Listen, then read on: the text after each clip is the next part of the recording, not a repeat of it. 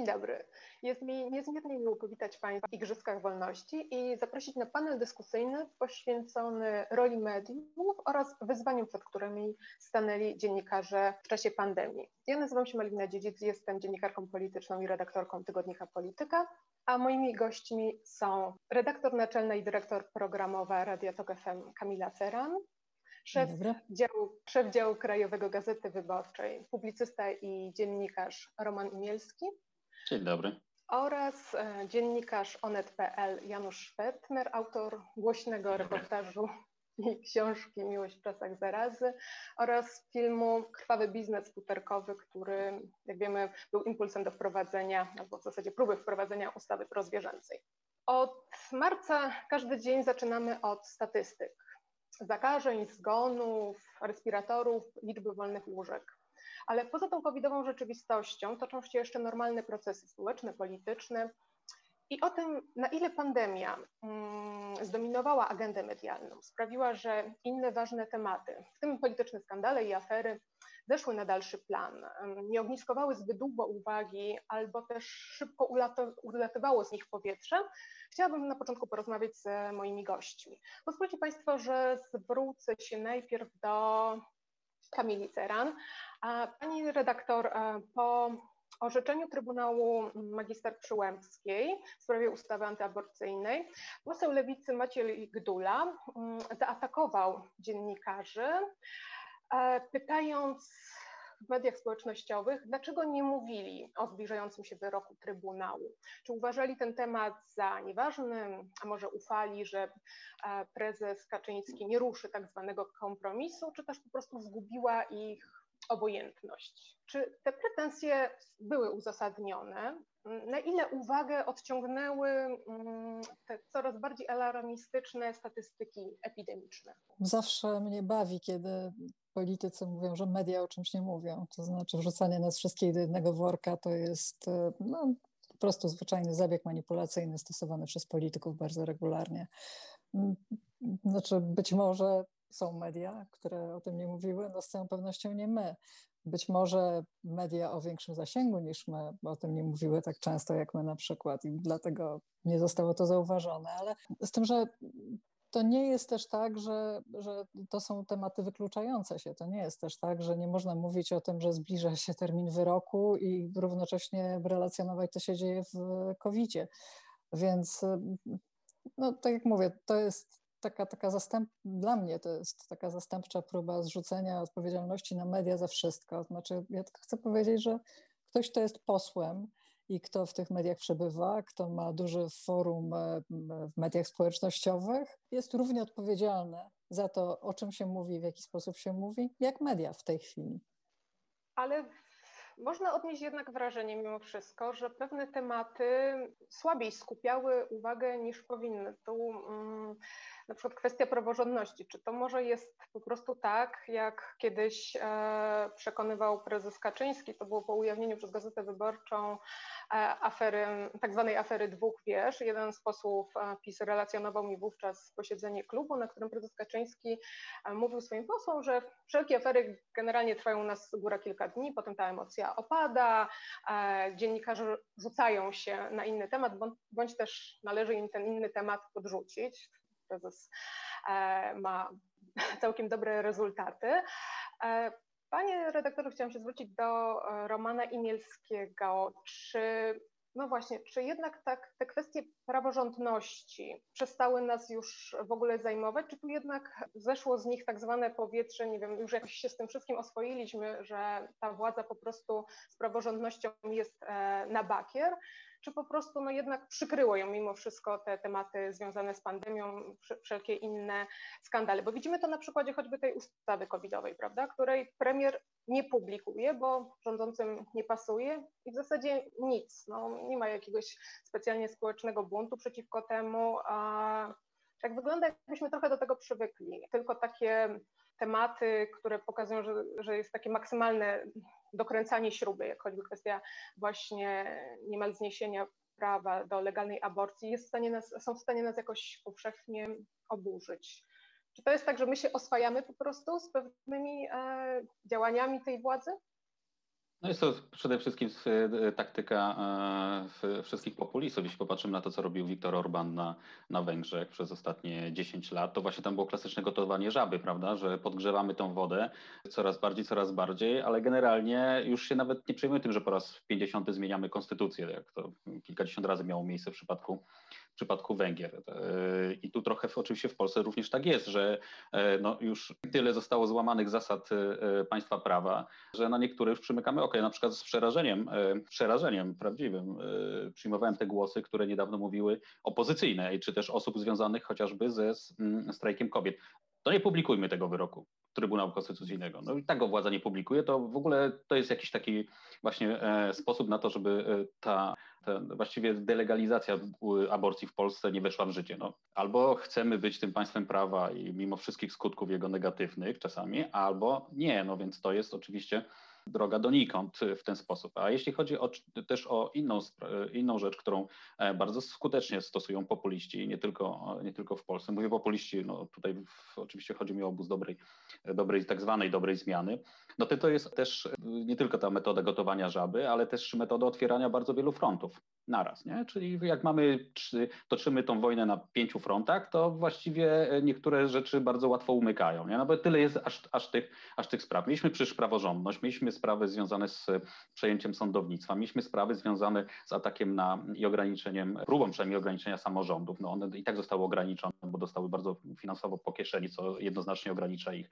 ich kompetencje i możliwości i tak dalej. Teraz y, przyszła plaga, która ogarnęła całą Ziemię, spadła na nas niespodziewanie jednak i trudno się dziwić, że też niektóre sprawy zeszły na plan dalszy.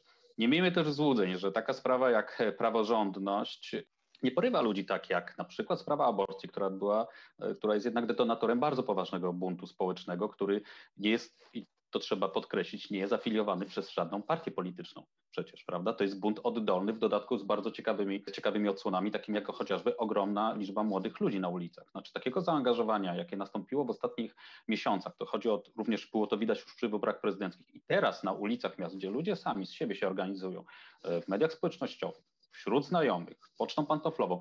No, dawno nie mieliśmy, no ja tego nie pamiętam, a trochę życia już jest za mną y, i w, w ciągu ostatnich 30 lat trudno mi sobie przypomnieć tak potężny ruch oddolny. Znaczy nie, na, na, pewno tego nie było w trzeciej RP. I jeszcze wracając do, te, do, bo jednak chciałbym do tego pytania mm, wrócić. Na początku y, zadałaś y, Kamili.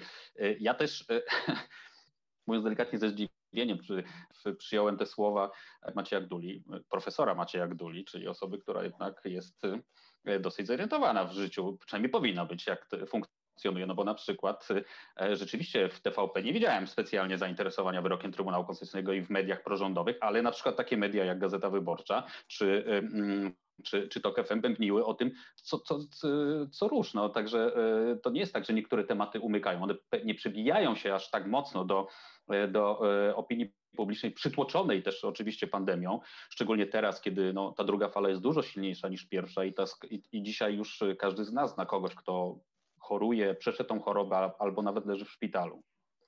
No właśnie poruszyłeś e, ważną kwestię. Znaczy podzielam też to, to zdanie, że pewne tematy umykają albo w normalnych, pewnie niepandemicznych warunkach dłużej by ogniskowały naszą uwagę.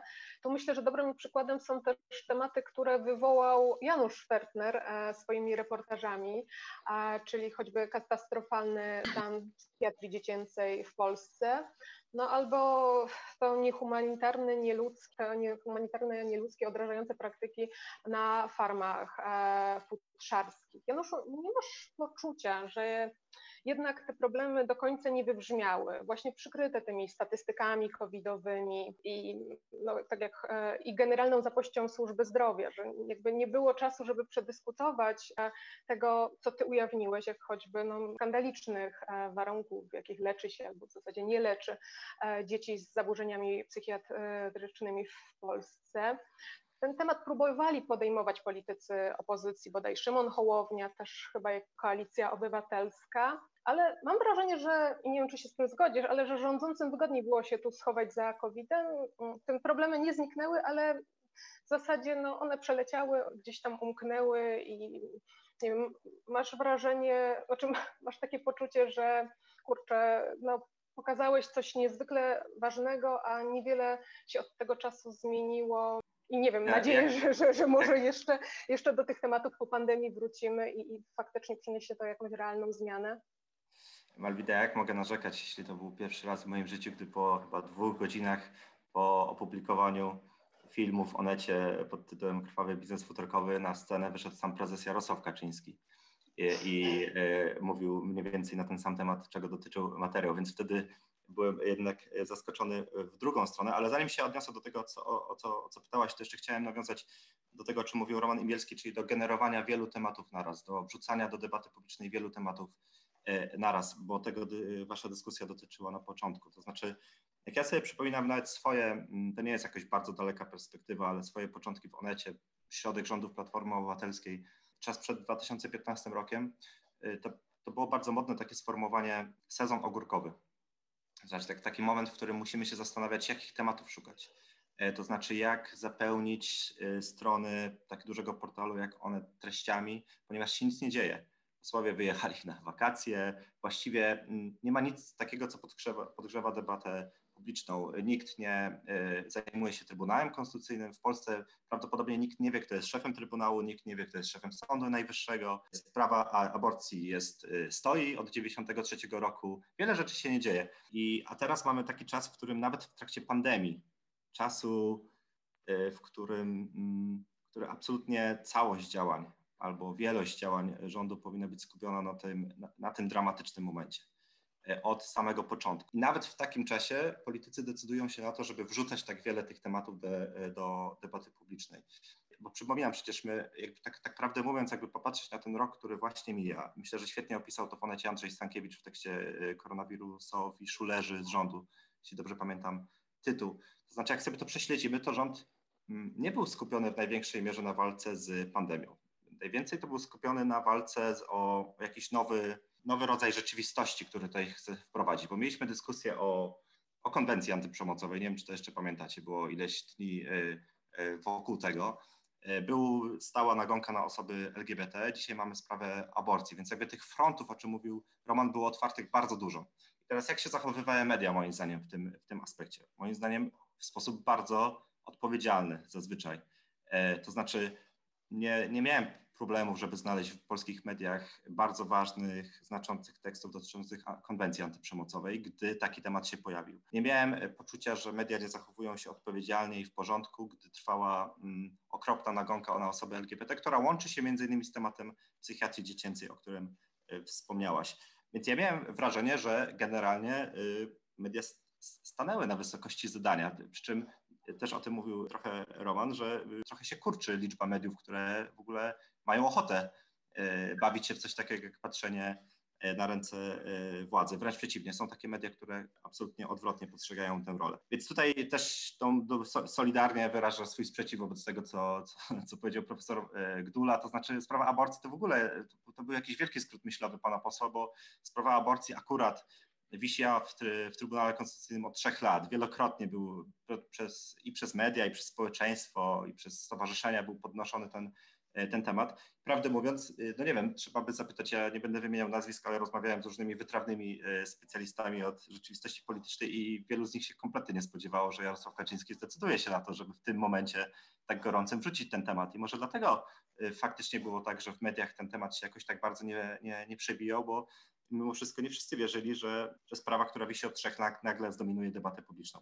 Teraz przechodząc do tego, o czym y, powiedziałaś, y, temat psychiatrii dziecięcej to akurat jest taki temat, że nie trzeba pandemii, żeby politycy się nie chcieli nim, nim zajmować. On jest bardzo trudny, skomplikowany i raczej nikt specjalnie nie ma ochoty się nim zajmować, ale no, zdecydowanie jest tak, że, że w tym roku pewnie dziennikarzom było trudniej poruszać pewne tematy i walczyć o to, żeby one się y, przebijały. Natomiast no, nie jest to żaden y, powód, żeby tego nie robić, żeby nie próbować tego robić. Y, no i właściwie pytałaś też o, o swoją drogą tekst Miłość w czasach zarazy. On ma taki tytuł, on, on, on powstał jeszcze przed tym, jak, jak mieliśmy pierwszego chorego pacjenta. Zaraza odnosiła się do słów, dzisiaj wiele osób myśli, że do tego czasu pandemii, ale odnosiła się do słów arcybiskupa Jędraszewskiego, który nazwał tęczową zarazą osoby LGBT.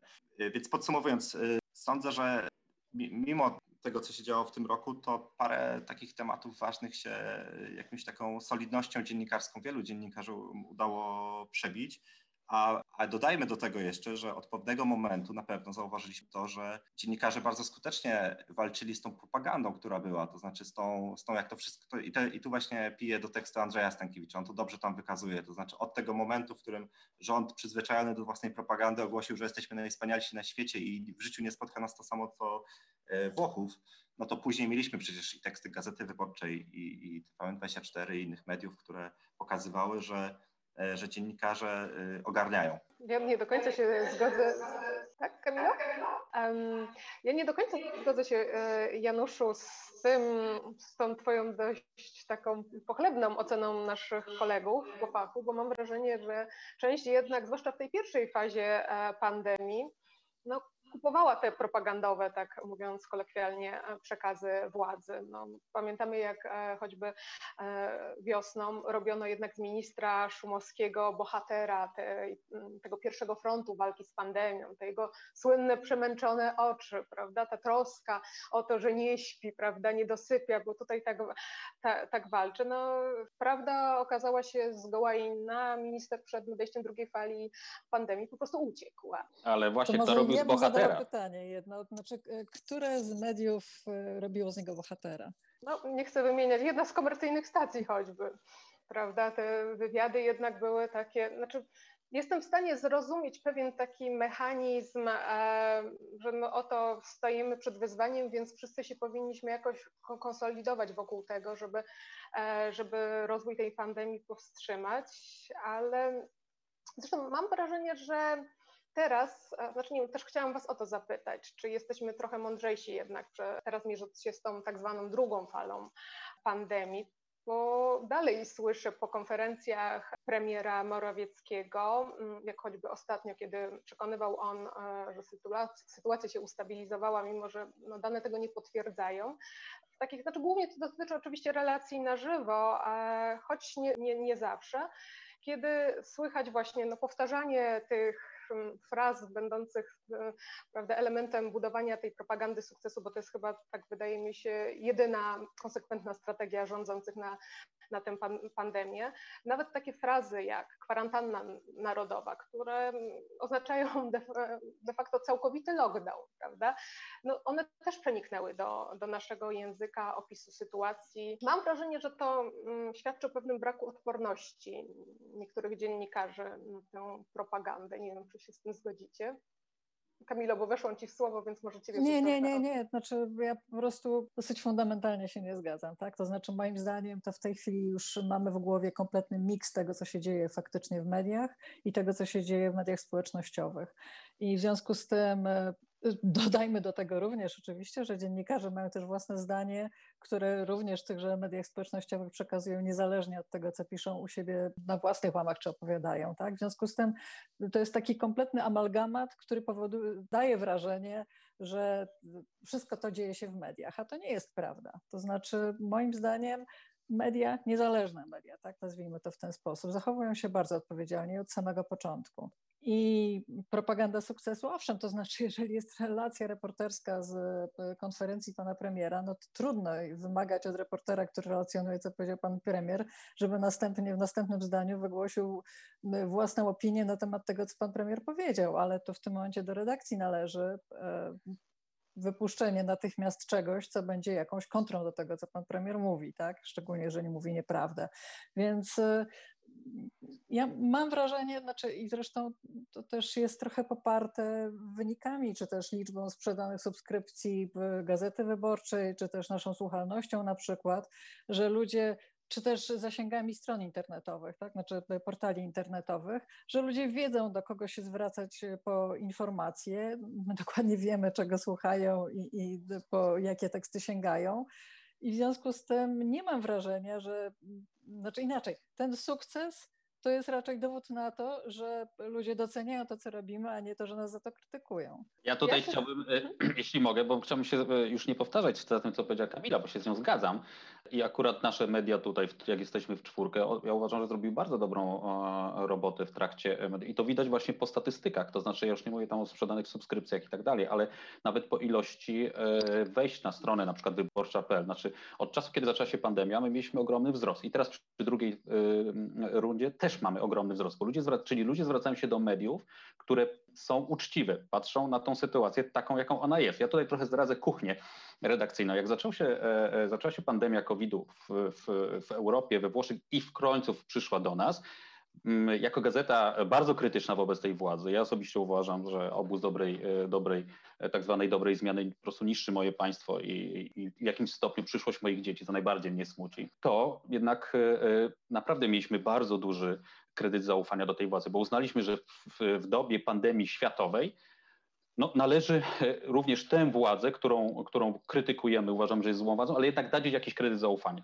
Tylko, że to runęło bardzo szybko jak domek z kart. Jak się okazało, że Jacek Harukowicz odkrył, że wielka PR-owa operacja ze sprowadzeniem Antonowem, po prostu maseczek, przyjmowaniem przez premiera Morawieckiego z wicepremierem Jackiem Sasinem na płycie lotniska okazało się po prostu nic nie wartą, jak mówię, operacją PR PR-ową. Wydaliśmy kilkanaście milionów dolarów na bezużyteczny sprzęt, który nie można było nawet powysyłać do szpitali, ponieważ nie spełniał żadnych norm. Kiedy Judyta Watała opisała historię zakupu e, respiratorów od handlarza bronią i do dzisiaj wiadomo, jak ta historia się toczy, no to jakim kredytem zaufania można obdarzyć władzę, która sobie e, e, zajmuje się co zresztą słusznie opisał Andrzej Stankiewicz, głównie obroną tego, co już zdobyła i jeszcze dalszym niszczeniem państwa niż walką z pandemią. No przecież y, przy drugiej fali, którą mamy teraz, no jest jasne, że 6 miesięcy zostało po prostu y, zmarnowanych. Minimum 6 miesięcy, zresztą można było wcześniej się przygotować na te na fal. Teraz się okazuje, że mamy wielką ak akcję PR-ową związaną ze Szpitalem Narodowym, którym się okazuje, że właściwie można tam przyjąć tylko zdrowego człowieka. E, po prostu, bo innego się nie da według wytycznych. W dodatku ten człowiek musi samodzielnie chodzić, bo toalety są na przykład daleko i nie ma e, bliżej, więc, więc e, myślę, że niestety bardzo szybko zostaliśmy sprowadzeni do parteru przez tę władzę, przez nieudolność tej władzy i ta krytyka, która się wylewa z łamów, czy Gazety Wyborczej, czy Onetu, czy, czy, czy TOK jest absolutnie uzasadniona i my robimy tą robotę, którą. No, trochę tutaj mogę, możemy też przerzucić się za ocean. No, przecież tam mieliśmy prezydenta, który nakłaniał obywateli do tego, żeby pili e, wybielacz, ponieważ ma to pomagać na COVID. Znaczy tam e, amerykańskie media, amerykańskie media po prostu e, musiały codziennie tłumaczyć na rzeczywistość słowa swojego przywódcy. A przypomnę, że, był, że jest to przywódca jedynego supermocarstwa, które dzisiaj mamy. Na szczęście przegrał te wybory, które były 3 listopada. Już niedługo nie będzie gospodarzem Białego Domu, ale mm, mówię to o tym, że to nie jest sprawa tylko tutaj naszego podwórka. To jest sprawa globalna. I e, jeśli e, nawet patrzymy na to, co e, nasi koledzy z, z prasy włoskiej piszą i tak dalej, to przede wszystkim oni tam odgrywają rolę, tą rolę, którą media, niezależne media muszą odgrywać, czyli patrzenia władzy na ręce, ale też informacyjną, to czy z naszych portali, z naszych e, ułamów, z, nas, z naszego tutaj eteru, też przecież czytelnicy, słuchacze e, czerpią bardzo wiele informacji bardzo użytecznych. My na przykład opublikowaliśmy bardzo dużo różnych poradników związanych z COVID-em, mm, tego jak, jak po prostu dbać o to, żeby się nie za nie, za, nie zakazić, po to jak na przykład właśnie stosować jakieś terapie, nie terapie i tak dalej. I o ile normalnie poradniki nie, nie, nie, może nie cieszą się jakąś wielką u, u nas e, e, popularnością, to te się cieszyły ogromnym zainteresowaniem. Tak, bo chciałem tylko y, podobną myśl miałem, e, bo y, chciałem nawiązać jeszcze do tego okresu, w którym minister Szumowski uwodził nas może nie maślanymi, ale tymi zmęczonymi, podkrążonymi oczami.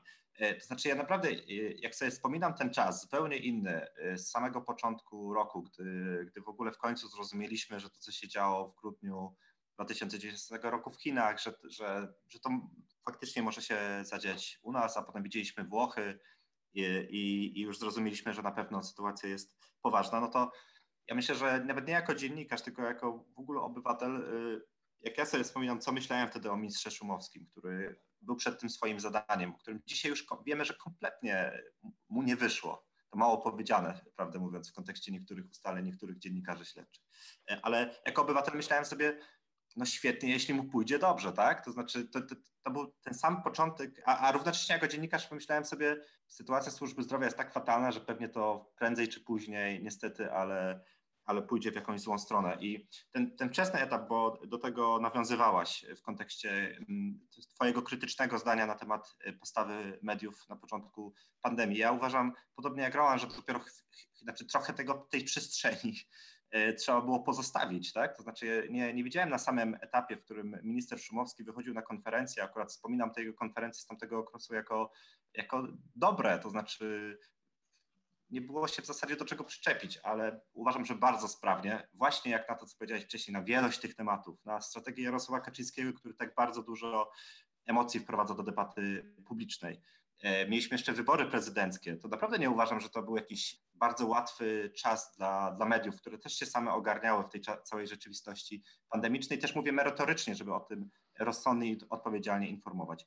E, ale jeśli w Twoim pytaniu wyczułem i, i, pójdę tym tropem, żeby się jednak doczepić do, do czegoś, to ja, ja mogę e, z, własnej, z własnego doświadczenia miałem taki moment w trakcie tej pandemii, że byłem zapraszany do różnych stacji, żeby coś komentować, tak?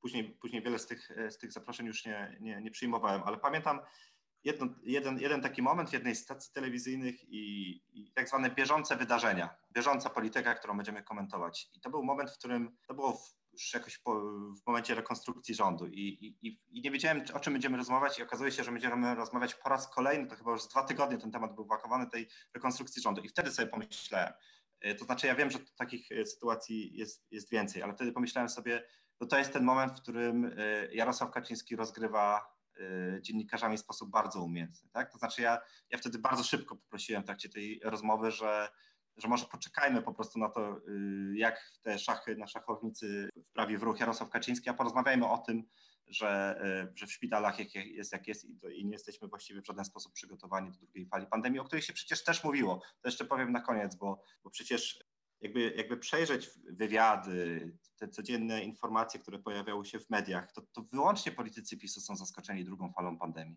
Wyłącznie. To jest jedyna grupa społeczna w Polsce zaskoczona drugą, tak zwaną drugą falą, bo to też wcale nie ma drugiej fali pandemii, ona nigdy nie opadła. Znaczy, to, że dzisiaj jest tak źle, to zaskoczeni są wyłącznie politycy PiSu, bo jeśli by właśnie oglądali media inne niż w sieci, Gazetę Polską, TVP Info, Radio Maryja, Telewizję Trwam, Tygodnik Solidarność i tak dalej, i tak dalej, to by posłuchali chociaż jednego wywiadu z lekarzem, ratownikiem medycznym, epidemiologiem, które były na antenie TOK FM, Gazety Wyborczej, Onetu i wielu innych mediów.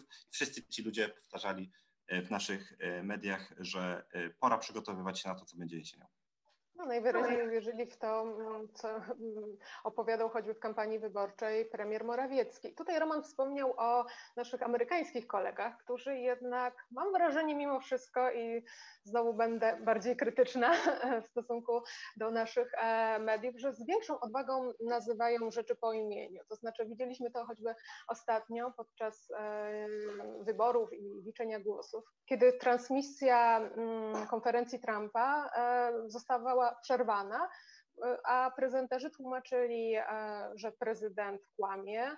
E, innym razem mówili o tym, że szerzy rasizm. To są takie gesty, mam wrażenie, jednak u nas niespotykane no, choćby to, że premier Morawiecki przez, całą, e, przez całe lato, przez kampanię wyborczą głównie jeździł po tych miastach i miasteczkach, przekonywał, że żadnego zagrożenia nie ma, że seniorzy mogą spokojnie iść do wyborów, no nikt tego nie przerwał. Nikt nie powiedział, że, że premier kłamie, że dane tego nie potwierdzają, że nie ma żadnych dowodów na to, że latem ten wirus jest e, słabszy czy jednak mimo wszystko to, znaczy nie wiem, to są te, to przerywanie konferencji, to mówienie, nazywanie rzeczy po imieniu, że polityk po prostu kłamie, to jest już trochę zbyt duża ingerencja ze strony mediów? Kamilo, może do Ciebie zwrócę, skieruję to pytanie. Żeby móc przerwać konferencję, to najpierw trzeba ją transmitować. Ja powiem tak, że na początku, kiedy, na samym początku pandemii, tak, owszem, transmitowaliśmy e,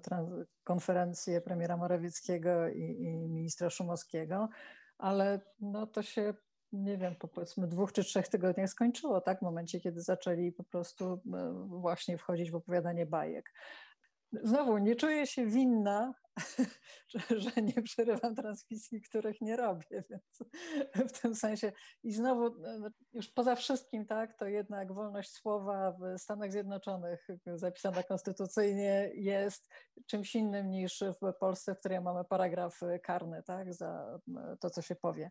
W związku z tym to nie jest dokładnie taki sam świat medialny no, nie jest też świat polityczny, jeśli tak mogę y, tutaj się szybko wtrącić, dlatego że no jednak jeśli chodzi o tych wyścig kłamców, to myślę, że Donald Trump jest, jakieś trzy y, okrążenia przed wszystkimi, więc to raczej trudno go doganiać, ale też tutaj chciałbym zaznaczyć, że no, ja słuchając akurat y, TOK FM, czy czytając Onet, czy moją własną gazetę, to akurat w tym czasie, o którym ty mówisz, Malwina, czyli kiedy premier mówił, że jest fantastycznie, że wszyscy idźmy na te wybory, prawda, szczególnie starsi ludzie nie mają się czego obawiać, którzy są przecież w tej grupie najbardziej narażonej e, na e, ciężkie przejście e, koronawirusa to myśmy notorycznie właśnie w te błędy i te kłamstwa wytykali i to nie tylko piórem naszych dziennikarzy, ale też powołując się i zapraszając do oceny tego, te, tych słów specjalistów, którzy mówili, że to jest absolutnie nieodpowiedzialne, więc też tutaj trochę nie przyjmuję winy na to. Natomiast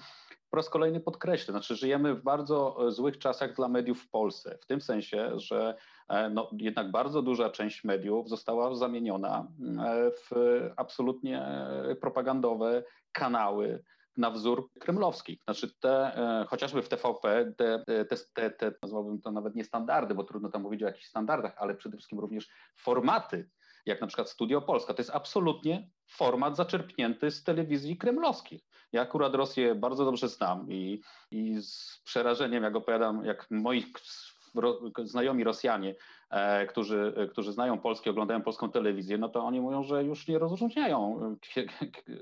E, właśnie można by to przetłumaczyć na rosyjski i puścić w tamtejszym NTW na przykład e, zamiast wieczoru tam z, Sołowiowem, no byłoby to samo. Więc to jest problem, że bardzo duża część mediów nie jest już mediami, nie jest już mediami, tylko jest kanałami propagandowymi, a jednak one, te kanały propagandowe mają ogromny wpływ na ogromną część naszego społeczeństwa. To jest, to jest e, dramat, szczególnie w czasach pandemii, prawda, kiedy ta informacja powinna być tym bardziej obiektywna i, i sprawdzona. E, Pol- jeśli, jeśli, można słowo, w Polsce mamy taką e, sytuację, że bo to, co się zdarzyło w Stanach jest niezmiernie ciekawe i nawet nie tyle to, że CNN przerwał konferencję Trumpa, ale że później zrobiło to CNN Fox News. Nie, nie MSNBC.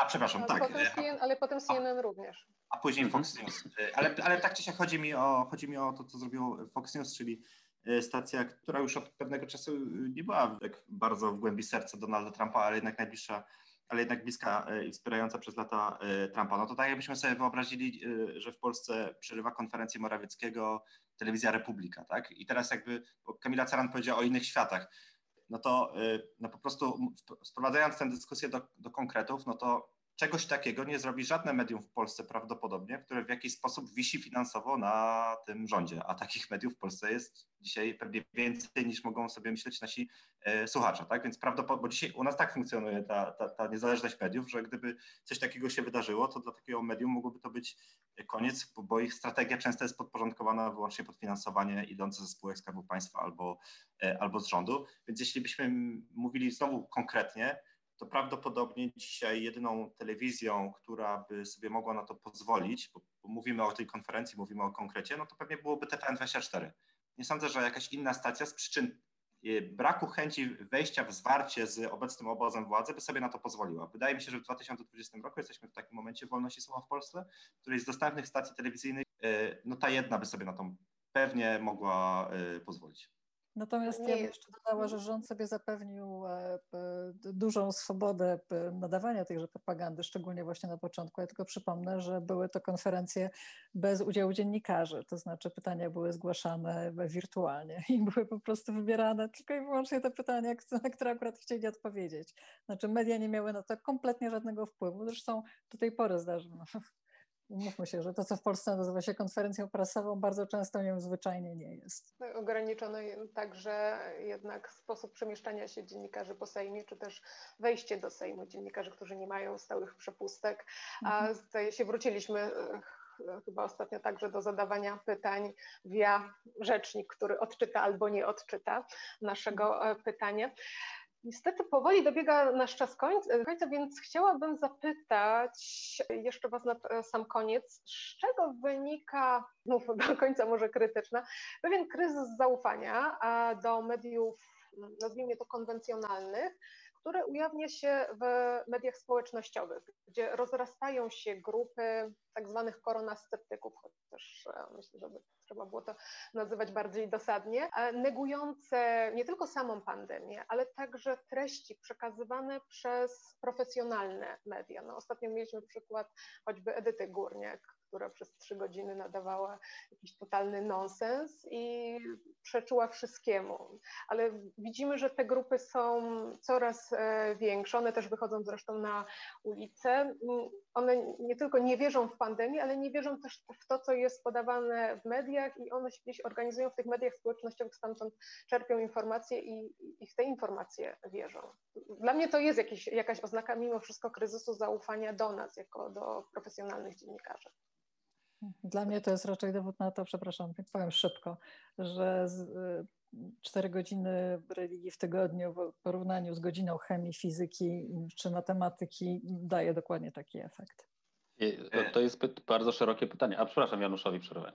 E, to ja tylko słowo. E, no właśnie, bo ja nie widzę w tym wielkiego zagrożenia, raczej szansę dla mediów. O tym też wspominali moi przedmówcy o tych rosnącej oglądalności i subskrypcji. Ja, tylko szybciutka anegdota ze Stanów, jak byłem w redakcji Washington Post e, na takiej, takim objeździe i, i mieliśmy z nimi rozmowę. Tam jest taki zespół fact-checkingu, bardzo rozbudowany. Mam wrażenie, że jak zobaczyłem ten skład, to pewnie jest bardziej liczny niż nie jedna w ogóle redakcja e, w Polsce. I to było tuż po wyborach, które wygrał Trump i oni mi powiedzieli wtedy, że po pierwsze jak zaczynali pracę fact-checkingu, to myśleli, że to będzie niesamowicie podniecające i bardzo ciekawe, ale potem się okazało, że Trump w 90% mówił nieprawdę i to się zrobiło po prostu bardzo nudne szukanie y, jakichś nieścisłości w jego wypowiedziach, bo zawsze była prawie 100% skuteczność. Ale oni wtedy w kontekście właśnie fake newsów i powiedzieli, że właściwie wszyscy narzekają na tej fake newsy, a dla tradycyjnych mediów to nie jest żadne zagrożenie, tylko właśnie gigantyczna szansa. Że właśnie będzie tak, że jeśli ktoś mówi jakieś fake newsy na temat koronawirusa czy na temat innych tematów, i gdzieś to widzimy na fejsie, na Instagramie, tu czy tam, to może zajrzyjmy na, na, na Wyborczą, na TOK FM albo na Onet, jak już tak wymieniamy media, w których y, pracujemy. Jeśli faktycznie jest tak, że ten płyn, o którym y, wspominał Roman, y, tak, o którym mówił Donald Trump, jego zdaniem pomaga na koronawirusa, to zobaczmy, czy w takim medium jak New York Times rzeczywiście jest to potwierdzone, czy rzeczywiście tak jest. Nie? Więc ja bardziej, gdy widzę właśnie tych, tych koronasceptyków, ja uważam, że to jest właśnie jakiś łód szczęścia i szansa dla mediów, że właśnie ludzie będą do nas zaglądać i będą szukać właśnie mediów, które tradycyjnie myślą o podawaniu informacji poprzez jakieś sprawdzanie, weryfikowanie, rozmowy z ekspertami. I, i w, tym, w sytuacji, w której, e, której pojawił się internet i to wszystko się zrobiło takie bardzo rozproszone, to wydaje mi się, że to jest wręcz taka ostatnia deska ratunku dla takiego e, tradycyjnego dziennikarstwa. Ja też się zgadzam, że akurat e, sytuacja taka jak pandemia, to jest ogromna szansa dla mediów, nie tyle tradycyjnych, co nazwałbym to mediów niezależnych, e, poważnych, e, dlatego że wtedy rzeczywiście ludzie zwracają się tam, gdzie to źródło informacji jest sprawdzone i informacje są sprawdzone.